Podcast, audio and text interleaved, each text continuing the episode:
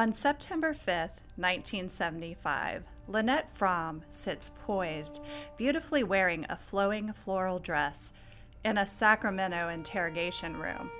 She has one leg crossed over the other, revealing her legs mid thigh and an empty gun holster strapped to her left leg. Just a short time before, Lynette had pulled a 45 caliber handgun from that holster, aiming it at President Gerald Ford. Secret Service would take her into custody before she could carry out the assassination. Lynette, notoriously known by the nickname Squeaky and one of Charlie Manson's girls, made the headlines in November 1975 after having been found guilty by a jury of attempted assassination. But this isn't the story of Lynette Fromme or anyone making national headline news. It is about the cold case homicide viciously carried out on a 71 year old grandmother. Her story, although featured, didn't make front page news of the Winchester Evening Star. Winchester, Virginia is where I call home and where I've spent the past 19 years serving as a police officer. I am Lieutenant Amanda Behan of the Winchester Police Department, and this is Defrost, Winchester's True Crime with Behan and Smith. Joined by retired detective Craig Smith, each month you will join us on our journey as we reopen the 1975 homicide of Lena Robinson.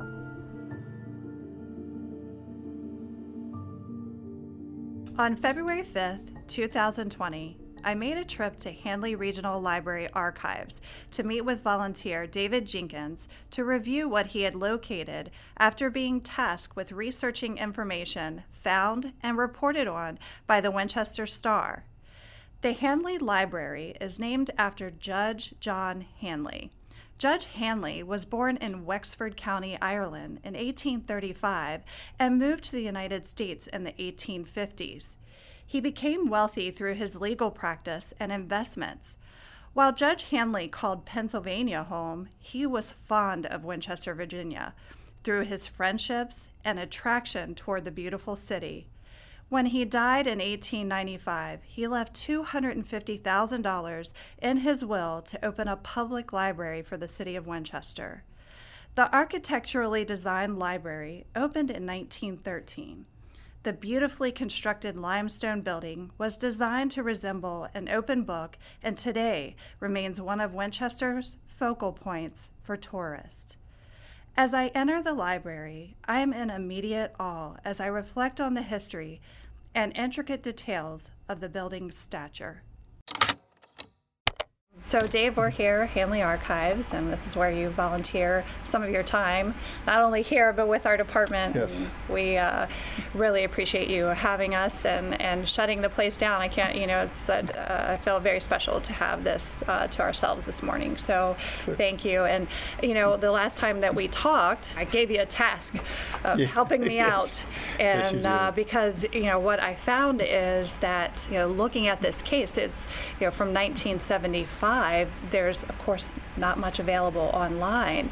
And uh, there was nothing available online for me to research. And of course, that's how we do our research today. Right. So, of course, you know another way that research is done, and that's what you've um, done for us. So, if you can share some of what you have for me. Well, we have newspapers, Winchester Stars, that go back to the eight, uh, 1890s.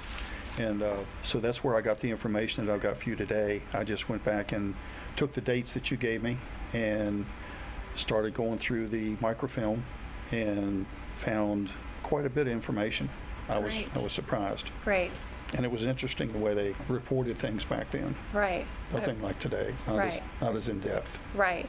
And a lot of it is out of respect uh, for the families and their privacy. And, Yes. you know, that's something in today's media that we unfortunately don't see as much of. So, but I'm hoping that this will help build on the case file uh, that we have because in, in there I only located one article. Mm-hmm. And uh, so I'm hoping this will this will help give us Some interesting things. Uh, of course, The, uh, the first thing that I found was her obituary, and it was very short for Omps Funeral Home. Shortly after that came out, then there was a larger Obituary. and that's where- obituary that, uh, that gave more details, except that it didn't say what she passed from. Okay. Mrs. Lena Tuttle Robinson, 71, of 157 Peyton Street, died Saturday in Winchester Memorial Hospital.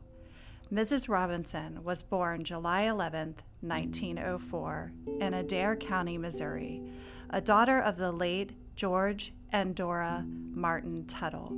She was a member of the First Presbyterian Church.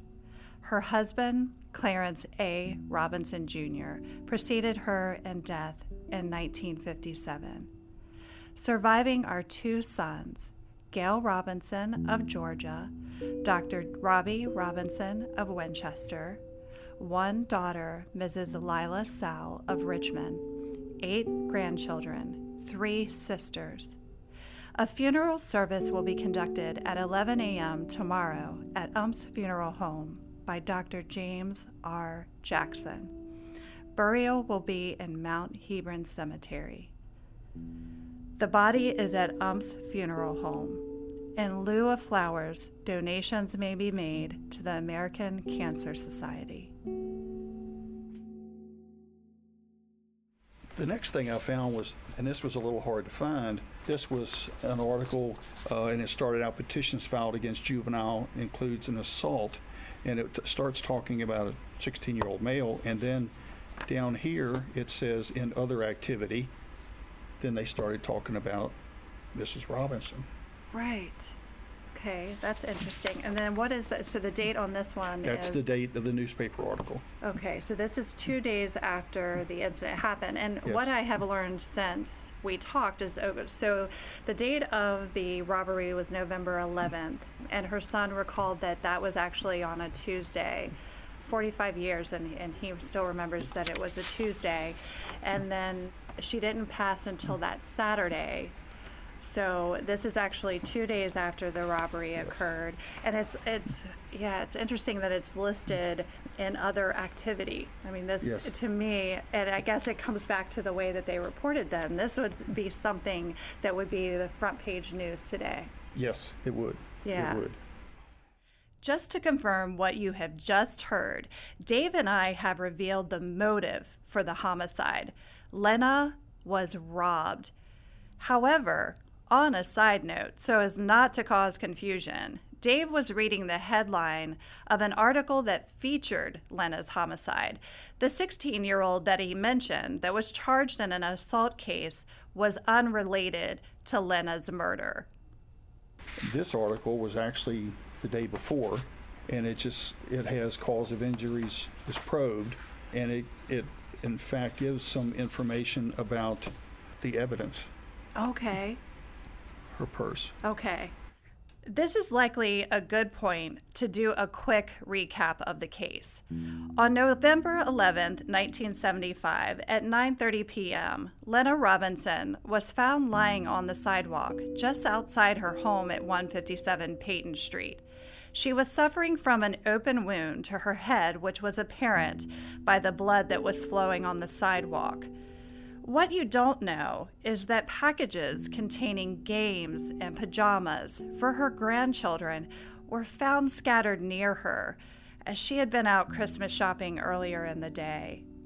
And the evidence mentioned by Dave was her purse, a purse that would turn up just three months later the way the incident was reported initially to fire and rescue, um, there was some uncertainty as to whether or not it was a fall or what had occurred, but uh, the family knew right away that this was a robbery because her purse was missing. There's not much else in the newspaper from Okay. November of 75 Okay. until February of 76. Okay. And at that time, they had a section of the paper they called Crime Fighter, Okay. and the Robinson case was the featured uh, article. So at this time, okay, so this is February of 1976. At this time, they said that the handbag had not been located. And we know a short time after this that it actually does get located. But they actually picture it Yes. one similar in the paper itself. And, and it really, it has some interesting, so there's some witness information in here that we can, that we'll be able to take a look at a little bit more. So now we got a, a picture of I think police that's gonna be, yeah, Edmondson, I believe, is who was the primary officer Okay. on that case, and I think I have a picture similar to that one. So those were probably, yeah, Winchester Police photos, Yes. so I think I do have copies Okay. of those in the case file. This article, 1976 as well, February 14th, Okay. indicates that the star column helped locate the missing clue. How about that? I was wondering, because so when you showed me this first one, I was like, wait, this has got to be around the date that the purse was found. So this was featured, the purse wasn't found, and now we have three days later that it's been found, and of course the star is uh, saying that this feature likely helped. Interesting. So did you have a chance to read this article? Yes. What does it say? It tells where the purse was located Mm-hmm. and gives some background on her assault. Okay. Does it say who who called in? Because that's what I couldn't find in the case file is something that indicated who called in, you know, locating the purse. Well, I think that was, here, Here, this goes with this. Oh, here it is, right here. So it says that Harry Akins of H&W Construction was cleaning the gutters on the roof of North Cameron Street at approximately 9:30 a.m. when he found a woman's hand, handbag on the roof. So it says though, let's see, yesterday when he was okay, he told the Star that he thought nothing special about the pocketbook, but when he returned to his office, his secretary, Mrs. Mary Willis, recognized it. The picture of the pocketbook from the paper flashed in my mind, Mrs. Willis said. If I hadn't seen it in the paper, I wouldn't have remembered her name. Hmm.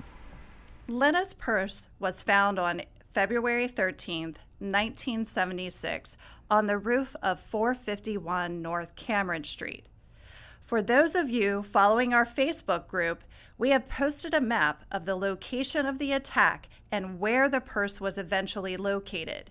To join, please go to Winchester VA PD on Facebook and join the defrost group. And then later on, this is from Unsolved Murders. This was 1977, Okay, and this is the article. right. And it came out, it said Unsolved Murders, Part 4, Robinson, and then said robbery was a motive. Right. So that one's listed at the very top. Yeah. And how many did it? How many are they featuring in this article? Uh, that, that was the only one they, That was that on, that okay, was the only that's one. right because this- it was one is- in the. That's right. It was yeah. one in a series of unsolved murders in the area. Of course, you know, um, this one being the only one in the city of Winchester at that time. Yes, it was. And this is the rest of the article. Okay. Continued on the next page. Okay. It was interesting researching this because I, I didn't know anything about this. Right. And when I was younger, I lived right around the corner on Fairmont Avenue, so Right. I was familiar with the neighborhood. And I was in the rescue squad at the time, but I don't, I don't remember Anyone talking about anyone this? talking about it. You know, it, I, when I was talking with um, uh, with the family yesterday, that was uh, one of the sad parts of this. Is you know, she when they arrived at the hospital, she was actually. Um, I don't want to say the word alert because she wasn't. They said she was acting very confused, but she was still able to talk when they arrived at the hospital. And so I, I didn't uh, have that understanding before. And uh, then, you know, things just continued to spiral down at that point until she passed. It's a very sad, sad incident. And, you know, they, it isn't, it is one of those cases that just hasn't been talked about. No, it, it after after this article, uh, I continued to look through some more of the microfilm, and I couldn't find any further mention of it Right. after. And then how if um, you know what I would be interested in in seeing like around this time frame what other now you know maybe these things weren't reported on. I know that any robbery that we have is typically reported on today. Um, i'm not sure if they would report on it but i'm curious as to if you could research any other robberies that were occurring around uh, that time frame maybe within that during that year. Is that something that you would be able to do? Okay. Can you kind of walk us through the process of how you go about this? There were, on November the 21st of this year, that she passed away. Uh-huh. On the 17th, there were three purse snatchings in the city. When was that? Around the same time as, as her As when this is attack. getting reported on? Yes. So this happens on the 11th and then those happen? The 21st, Okay. So how did you get that information? microfilm. Okay. I just started, like I say, I, I- I looked even further uh, in, into the, uh, the microfilm, and there were very short paragraph that, you know, there was uh, a number of purse snatchings. Okay. A lot of information has come out of the interview with Dave. I certainly appreciate him taking on this task. So let's touch on a few things for a moment. I want to go back and talk about my discovery of the purse.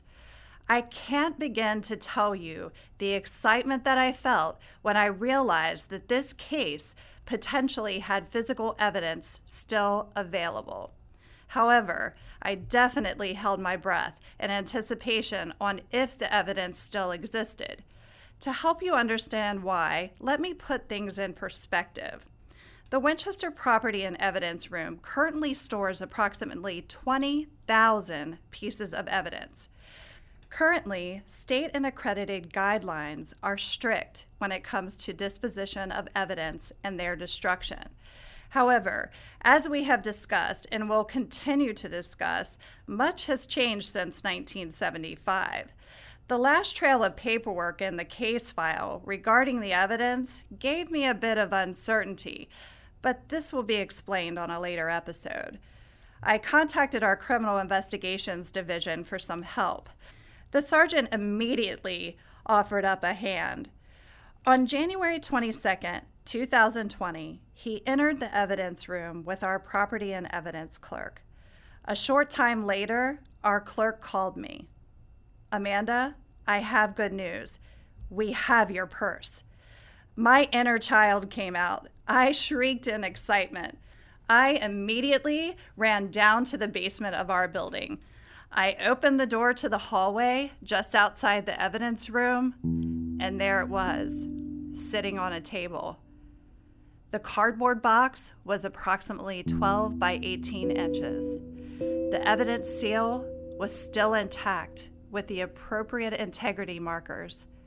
I immediately start the new chain of custody process and take it to the evidence packaging room. I don a pair of latex gloves and open the box. And there it was a clear plastic bag containing the purse of Lena Robinson. My excitement immediately gave me chills, but the former detective in me is disheartened to see the plastic bag. I know that in order to best preserve DNA under current practices, the purse should have been preserved in a paper bag. Okay, I tell myself, there's no reason to get discouraged. We have the purse, and let's just be patient and take this one step at a time.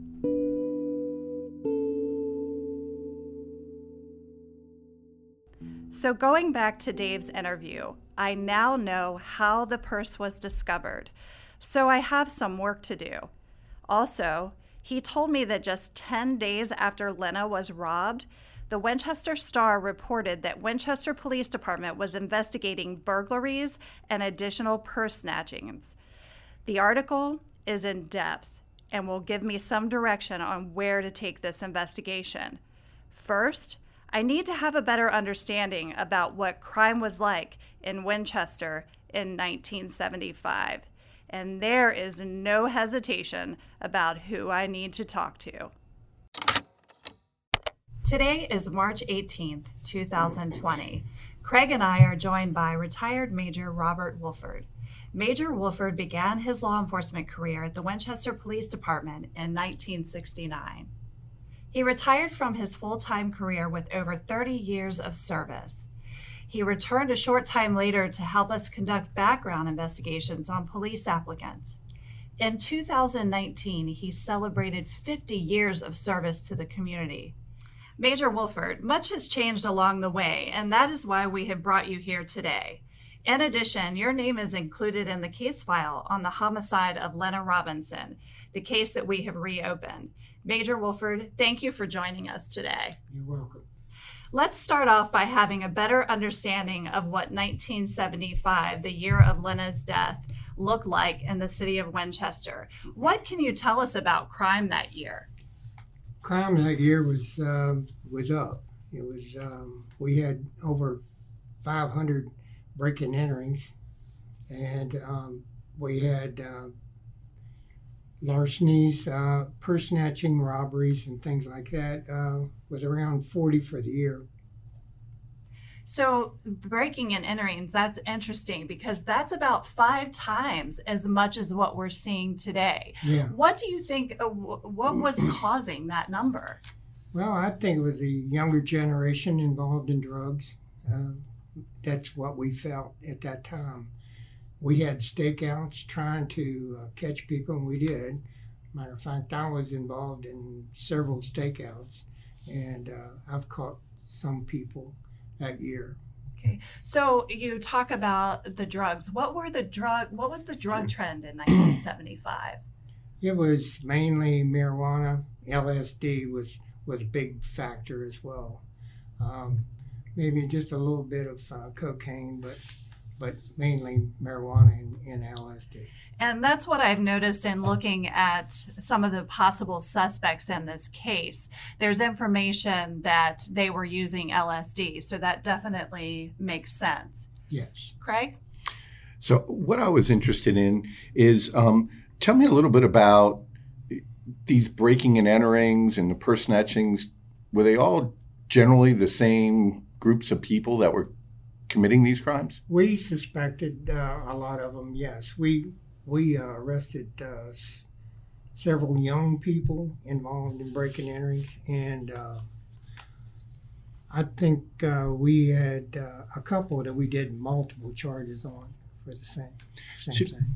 To give everyone an idea, how was the police department structured in 1975 in terms of patrol and investigations and how you responded to serious incidents? Yeah. Um, well, patrol and investigations, mainly the investigators worked day shift. Um, but they had a part time investigator, which I was, on the four to midnight shift. And um, they had one uh, on the third shift.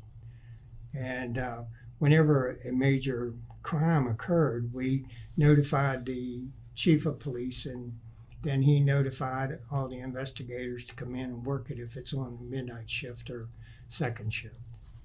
We know that um, this case involving Lena occurred on Peyton Street. Right. What was Peyton Street like in 1975? It was pretty much upper middle class, um, a good neighborhood, hardly ever any activity there as far as criminal activity. Um, I feel that uh, it was surprising that this occurred on on uh, on Peyton Street. Do you remember the night that this occurred? Oh yeah. yeah. Why? well, because it was a homicide and I was involved in it. Okay. And just like today, uh, homicides are not common in Winchester. And I would guess that it was like that back then as well, correct? Yes, yes. And just like other places in the city, you have Peyton Street, and then within a couple of blocks, you see a difference in what's occurring in those neighborhoods. Can you talk about that? Yes, well, um, we have um, the northern end, northern part of uh, Winchester, uh, Loudoun Street, um, uh, Cameron Street, North Cameron. Uh, we had a lot of activity there is criminal activity, and um, but Fairmont Avenue was basically quiet, and that's close to Peyton, and um, Peyton Street and North Avenue and things like that. They were relatively quiet neighborhoods. So I know that you have the crime stats from 1975. Yeah. How many homicides, manslaughters did we have that year? Well, we had uh, zero. We had 17 felonious assaults. I think we had zero homicides Outside of this one. outside of this out, one. outside of this one. Yes. So, in that sense, Winchester hasn't changed much in 30, 40 years because we still don't have that many. Exactly. And that's been your experience over your entire career? Pretty much. Yes, sir. I want to talk about uh, one's motive in this case. And we've talked about drugs and, you know, the, the manner in which uh, suspects obtain drug money. That we've seen a change in that, Craig, right? Yes, yes. So then we're dealing with robberies and purse snatchings. Today, what are we dealing with, Craig? Today, I think a lot of crimes have moved to the virtual world where we're seeing a lot more uh, frauds and um, cases, embezzlements that are taking place electronically as opposed to uh, strong arm robberies, purse snatchings, things like that. So I think it, it in, in some sense, in today's world, the technology um, has changed the way the criminal goes about getting money. And it's definitely less violent. We're also seeing suspects go in and, and shoplift items that they're pawning uh, for drug money. That's a big way in, in which they afford the drugs. Yeah, absolutely. I think so. Uh, We don't see anywhere near the amount of purse snatchings that we Right. did, um, and I think the stakes are much higher and the, and the punishments are much harsher um, for those today than you know some of the crimes that we've been talking about. Major Wolford, I did want to talk to you about your role in this investigation. So, walk us through some of the things that you did. Well, um, that night um, we started canvassing the neighborhood. We uh, talked to each each people within eyesight of the crime scene.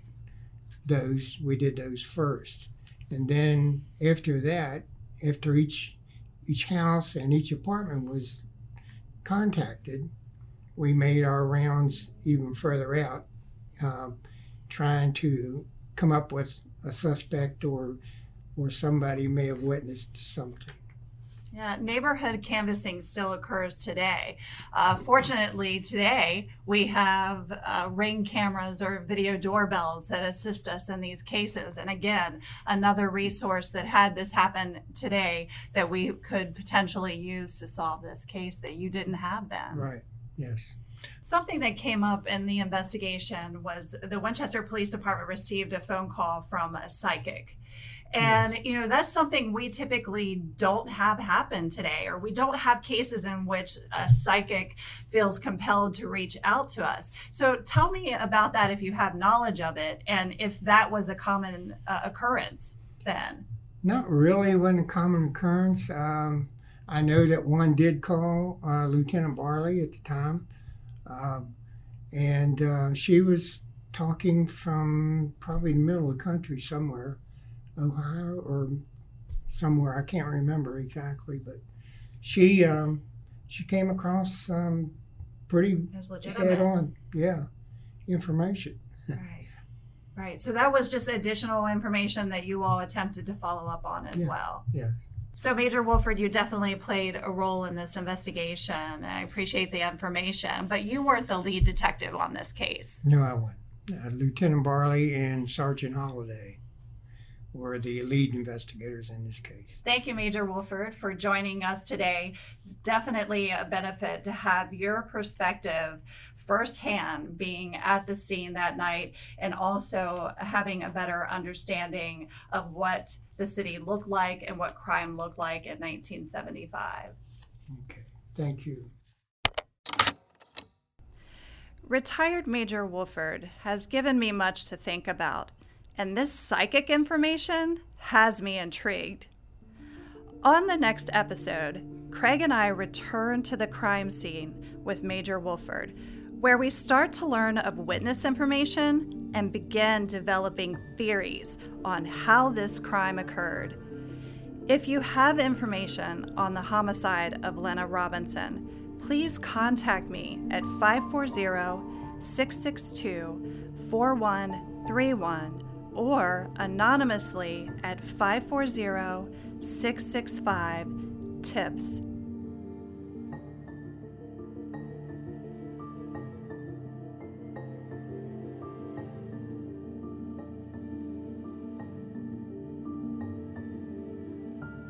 This is Defrost, Winchester's True Crime with Behan and Smith. It is produced by communications manager Caitlin Squires and written by Amanda Behan. A special thank you on this episode to David Jenkins, Retired Major Robert Wolford, Sergeant Adam Orndorff, and Property and Evidence Clerk Karen Ward.